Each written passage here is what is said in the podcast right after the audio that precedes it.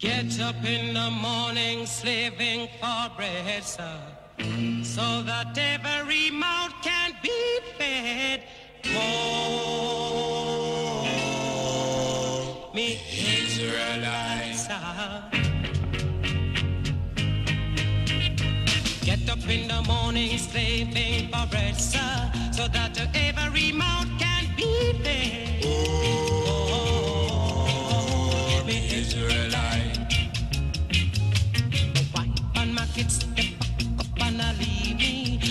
Said I was yours to receive.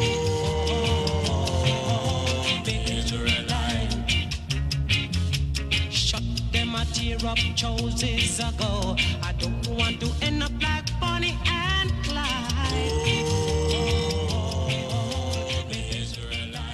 Desmond Dekker and the Israelites. He's been dead for a while now. Um, just look here real quick. 2006. Wow. A lot of people don't give him the respect he deserves. Uh, he found Bob Marley. They were both welders together back in the like 50s. And um, Desmond had a record label, or he was signed to a record label, and uh, he never put out an album, or it was like years before he put out an album. And then he spotted Bob Marley. Um, I don't know if they were playing at a club or something like that. And uh, of course, Bob Marley's talent, I mean, he just took off and he made a bunch of albums kind of around the same time that Dekker had his albums come out. And I mean, y- you have one legend. I mean, Bob Marley's, as far as I'm concerned, his music isn't as good as, as Desmond Dekker. I mean, Desmond Dekker is the godfather of ska, the godfather of pop reggae. But Bob Marley had more of a, um, uh, what do you call it? Uh, he was more marketable. So of course he took off, and now every college kid on Earth has a picture of him in his uh, dorm. And Desmond Dekker just falls to the wayside. No, he stays in the. Um, for us true uh, lovers of music, and um, if you like music history and you like to find out what happened, you know where all this stuff came from. Where did uh, the specials come from? The Toasters. Where did the Mighty Mighty Bosstones come from? Where did um, uh, really any of this pop ska that you hear. Blink 182, it's not ska, but it's that punk, or, or even the very, very foundations of punk. Uh, you can look at um, The Clash or uh, even bands like Elvis Costello. It all kind of goes back to that, that gritty sort of reggae, ska, pop that turned into the. Uh, the rock sound. So, if you like that, check them out. Desmond Dekker and the Israelites. So, welcome everybody to the Wait What If podcast. This week's Wait What If podcast, I listened to Rob O'Neill talk about his experience in hunting Osama bin Laden. If you don't know who he was, he was the Navy SEAL who actually shot and killed bin Laden. Well, this team went into Pakistan in a covert mission with the idea that they weren't going to come back. After I heard that, I wondered what is the mindset of someone that can do or perform a task under the idea that they most likely won't return. It's happened a number of times in history and is truly something that needs to be explored in the human experience. But until we get to life, death, and how we approach it, I had an epiphany about the phenomena of millennials in government. This kind of piggybacks on last week's episode where I dissected the millennial phenomenon. Dawned on me after listening to Ocasio Cortez speak with complete lack of knowledge on how economics work. You see, the founding fathers never expected the stunting of maturity that we're seeing in today's young adults. By which I mean, 200 years ago, someone who was 25 most likely had the life experience to successfully hold an office as a congressman. And that's why the ages were set so low 25 for, I believe, a, a, a House Representatives, 30 for Senate, and 35 for president. But what they didn't foresee was that we would have a generation of individuals who are 30 years old and still living life like teenagers. Take, for example, track one. What do you say to those that um, criticize them pulling out that you know the district now is going to lose 25,000 jobs that could have come there? Well, one of those things is A, we were subsidizing those jobs. So for the, the city was paying for those jobs. So frankly, if we were willing to give Amazon three, if we were willing oh, to give away $3 billion for this deal, we could invest those $3 billion in our district ourselves if we wanted to. We could hire out more teachers. We can fix our subways. We can put a lot of people to work for that money if we wanted to. There, there is no $3 billion. She doesn't understand that they gave them subsidies to like a tax break. So this company was coming in. People were literally um, the local businesses, the local tailors, the local pizza shops, the local um, restaurants were were literally counting the money. I mean, imagine imagine being a small business and you serve a population of 50,000 people. And then someone says, We're moving in a company that's going to uh, have 25,000 more employees and uh, we're going to be opening up infrastructure. Well, New York was like, Yes, bring it in. We'll give you we'll give you 3 billion in tax breaks and in return you're going to have people spending money in their city. That's where the money comes from. There's no 3 billion that New York is giving them. That that doesn't exist. And it's a simple simple logical explanation because what she saw was a large corporation because kids hate corporations and that's how she's acting. She's acting like a a a teenager in her first year of college. It's just it's cool amongst young college kids to hate corporations as they use their Apple iPhones, as they use their Dell laptops, as they use their Apple watches, um, their Twitter account. I mean, it, it's it's absolute 100% hypocrisy at its best. And so what basically happened is we have a a bunch of children that are now eligible to run for positions of power and then they come in and make huge blunders like this and it was a complete and total um, just just a dumb move on her part. So I think that's what I think that's what it's uh it's coming down to. So the whole point of, of me getting to this was I figured her out. I figured her out. Um, she's got her, her her head I think is in a good place, or I should say her heart is in a good place. You know, my kids are are four and five, and sometimes they come up with ideas that are in their heart are great, but they lead to total catastrophe. And that's what's going on here. And maybe we need to age these people out a little bit uh, get them some experience. Because what's her experience? She's a bartender. She went to college and has an economic degree or a degree in economic. What? So, anyways, the whole reason why we listen to our elders over youngsters is is experience. And when your experience is bartending and going to a few socialist rallies, and all of a sudden your peers elect you for for Congress, it's frightening. It's a frightening thing. Do you remember when Panera Bread opened uh, a pay. It was like five years ago. They opened up a bunch of pay what you want food chains, uh, restaurants. Everybody's welcome. Uh, it was it was your your socialist dream, right? They closed the last one down just recently, and do you know why? Because the homeless and freeloaders showed up around the clock to get free food, to use the bathrooms, to shoot up in the bathrooms, and basically ran these chains, these restaurants to the ground. I shit you not. And this is the same experiment that they want to play out with the entire country. The only problem is, instead of shutting down a few restaurants, which will cost hundreds of millions, I would guess, it's going to cost the nation billions or perhaps our sovereignty altogether. So that's all I have to say about that. What else is new? Uh, Hillary Clinton tweeted out that the biggest threat to the nation right now is gun violence. Hmm. Don't buy the relentless gun violence claim. Don't ever. That they're constantly pushing this. The likelihood of you experiencing gun violence yourself is so minute. 250,000. Now, that's a lot of people. 250,000 people globally are going to be killed by guns this year. That's out of 7.5 billion, okay? 39,000 US citizens are going to lose their lives by guns this year. But keep in mind that 23,000 of them shot themselves. It was suicide. But that leaves us with 16,000, right? So that's a lot. 16,000 people.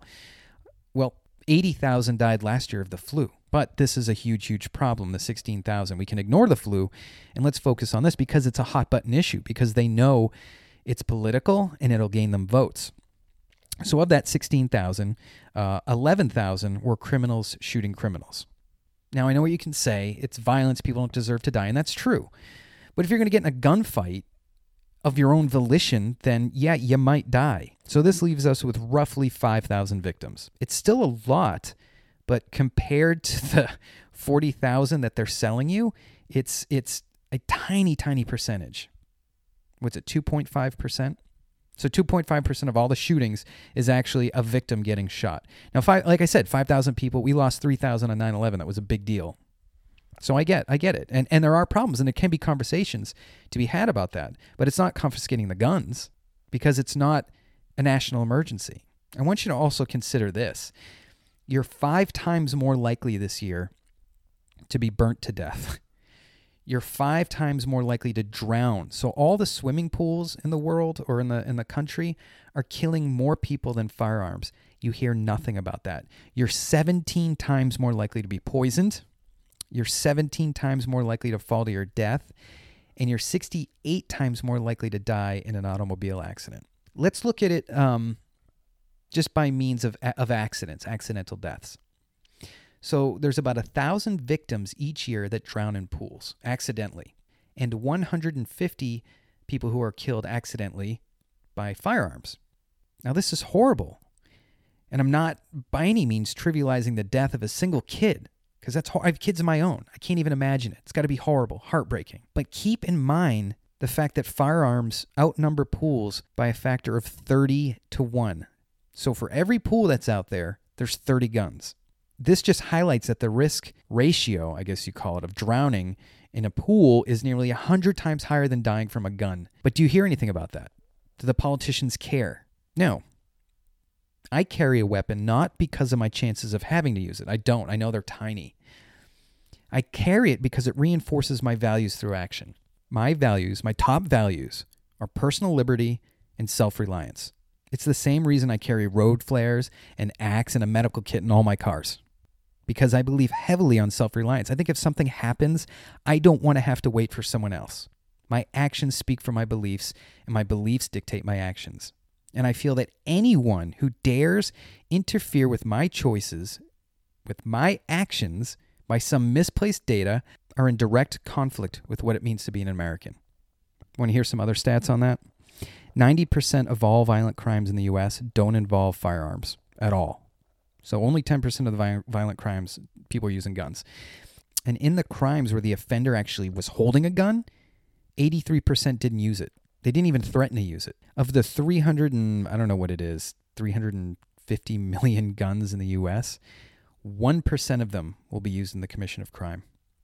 And it's also something like 1% own 90% of the firearms or something like that. So not everyone even owns one.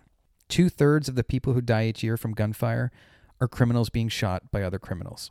Cincinnati um, checked into their gang problem and they found out that 75% of homicides were committed by less than 1% of the population. Think about that. Gang violence 92% of gang murders are committed with guns. And gangs are responsible for, they think, anywhere between 50 and 90% of all violent crimes. The majority, the overwhelming majority, since we're talking about gangs, of gun crimes are gang related. So think about all the, and they're liberal. They're typically liberal. Uh, De Blasio, liberal. Uh, the mayor of Houston, liberal. The mayor of San Francisco. Think of all these major cities. We have a liberal mayor. If they could curtail their gang violence, gun violence would drop dramatically. It would be a non issue in the United States.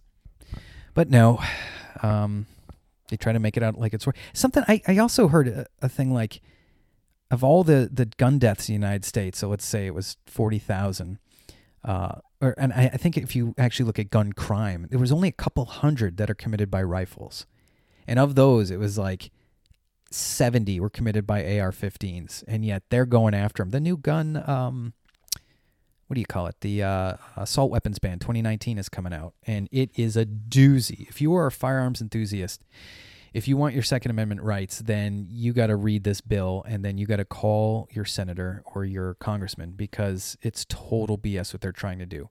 It's nothing less than a complete stomp on your liberties. And if you don't do something about it, you're screwed. Actually, I went to the CDC's website and they have they have stats on everything. Like if every single way you can possibly get sick or die, they have stats on it. and uh, and considering that um, I recently turned 42, there's actually there's an there's a section, it's like an actuarial section that'll say your chances of dying this year and then like over the next few years. So my chances of dying this year are 0.24%, which isn't bad at all. I didn't think that's bad at all. I mean, that's a quarter of 1%. But then over the next 5 years, it creeps up to 1.43%. It's a little higher and, and that had me concerned. But then I, I always put things in terms of Vegas odds because I like to I like to gamble.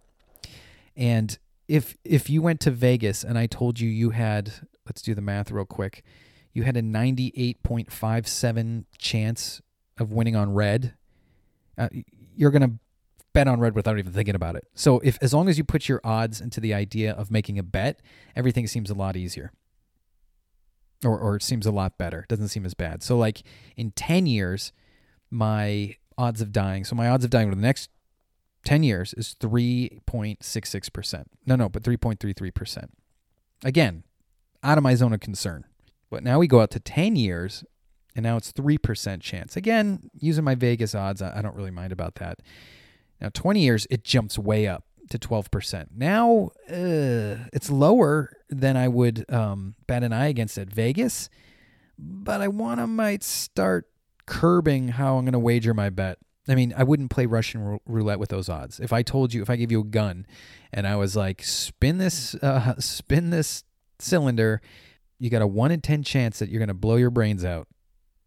Odds are you'll probably be fine. I mean, you probably will. Try it now with something. Try it with your kid's cap gun. But I really, I wouldn't play. And then once we got to 30 years, I've got a one in four chance. So that kind of sucks.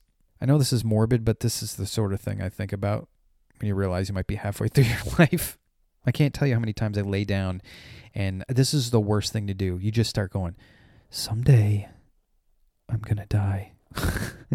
and it freaks you out because you think about every single person at some point you're going to have to face the moment of death.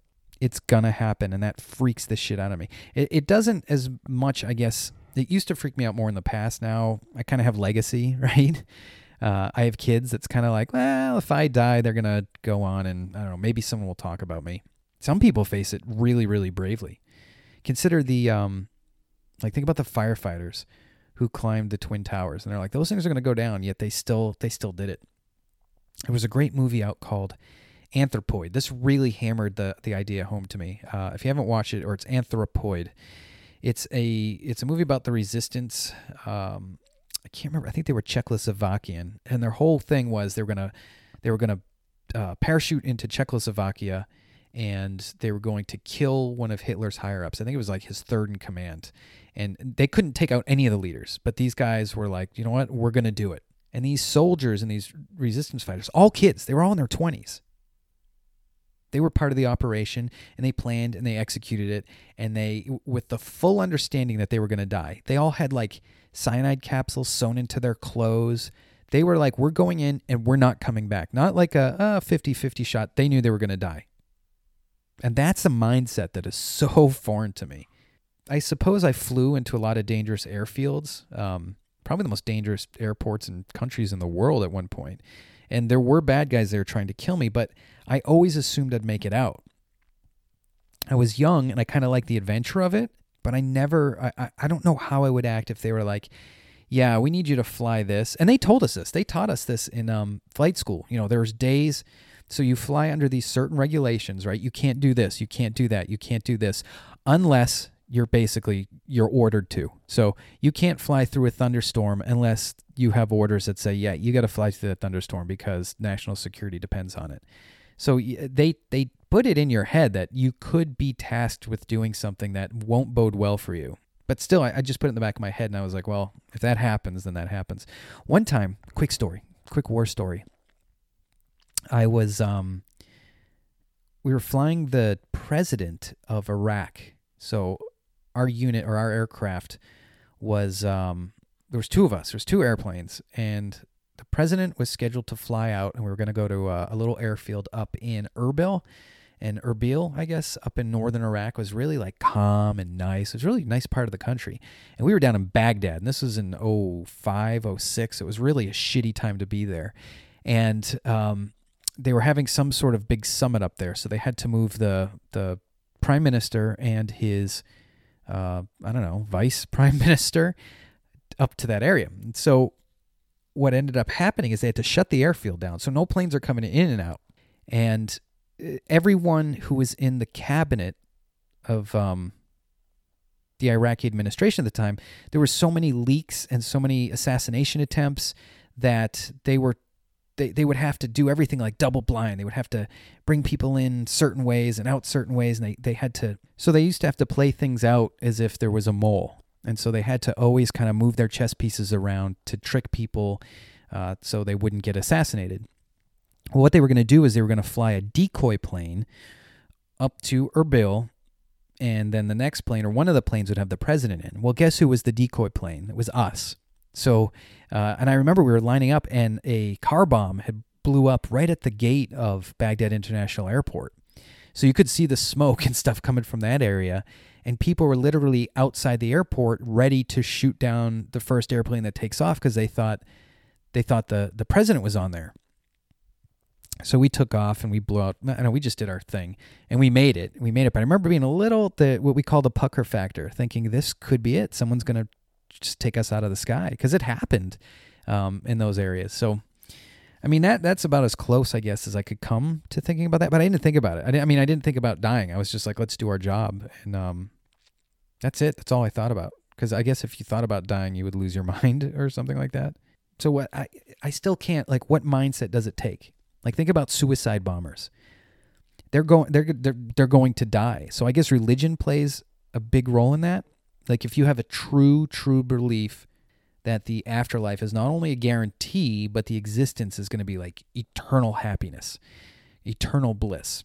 With an unshaking belief like that, I can understand, I guess, the notion of of sacrificing your life but I'm relatively agnostic about the afterlife. I don't know. I don't know what's going on after there. And it's that little bit of doubt that makes me say, eh, I want to hang on as long as possible because I'm enjoying my time here.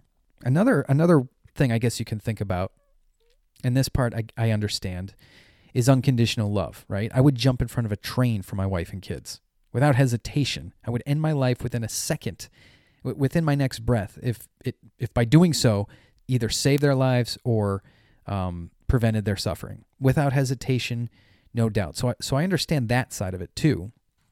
And then I guess looking back on my experience in the military, when I didn't have children, but I had my my brothers in arms in the military, and I guess that same level of, I guess you'd call it love in moments of true adversity that can extend to folks in this level as well. Like would I have dove on a grenade to save my team? I like to think I would. I don't. I mean, that's a pretty ballsy thing to do. But if it's if you're the one that sees the grenade and everyone's going to die, I mean, yeah, it'd be kind of shitty not to. Maybe it's all nihilistic. I don't know. Some folks just have a uncanny sense of their place in the cosmos. When you think how, how short a human life is uh, compared to the extent of the existence and the size of the universe, it's like a uh, one quarter of a grain of sand in all the oceans in all the world. If you have, I guess, if you have that sense as well, that nihilistic view, that what does it mean, anyways? That's probably another another way you could uh, convince yourself to do something that meant certain death. Have you ever seen that? There's a picture. It's called the little blue speck, and what it looks like, it's black. It's total blackness, and there's this like, I don't want to call it a beam of light, but it it basically um, is a picture of Earth from I don't know how many billion miles away, but it's pretty far away. And the Earth is literally it looks like it looks like when a piece of dust is floating in the light in your room. It's it looks that small. And that's not even remotely the scale to how small the Earth is. And uh, Carl Sagan has this great he has this great um, write up about the speck or the little blue dot and how how small it is and compared to the vast greatness of the universe and how short human existence is, especially historical existence in the grand scheme of the universe, and how everybody that ever loved and anyone who ever conquered and every king and every queen all lived in a blink of an eye or I forget how he put it. It's like in a in a fraction of a moment or fraction of the life of that little blue speck. And I guess that that puts it into perspective, you know because when you try to put your importance or when you try to make importance of your life, what is your end game? Do you want to be like Caesar or Jesus or Alexander the Great or Genghis Khan or even Trump? They're they're they're really only infamous on this small piece of dust for a fraction of a second. So I guess what I'm saying is if you're not insta famous or you're not going to be the first man on the moon, it's okay. What you what you have to do is shrink the world around you. You know, extend your lifespan out to be the existence of the universe for you and shrink it down to your friends and to your family. And if you don't have friends and family, get a pet. I don't care. And enjoy the feeling of being alive. And so maybe that's it. Maybe just the people that can do that have an uncanny knowledge of their position and their existence in this universe. And that, that would be a great place to be. So that's all today, folks. Uh, that was season four, episode two of the Wait What If podcast. I am your host, Kevin Sullivan. Please check out my site over at waitwhatif.com. Check me out on Twitter, Twitter, Twitter at wwi.com. And uh, that's all. And we'll see you next week.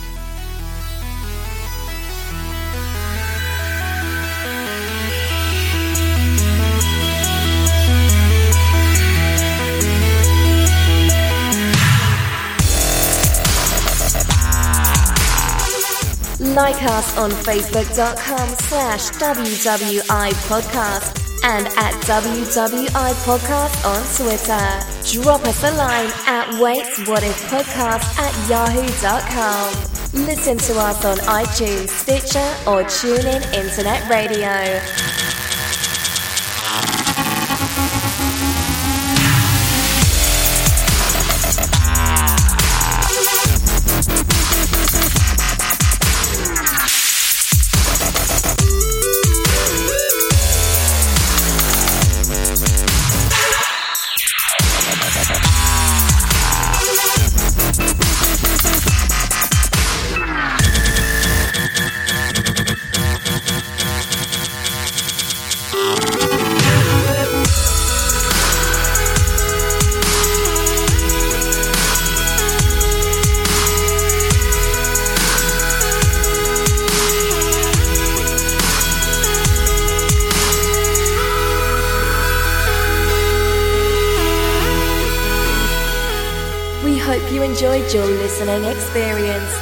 Go forth and expand your reality.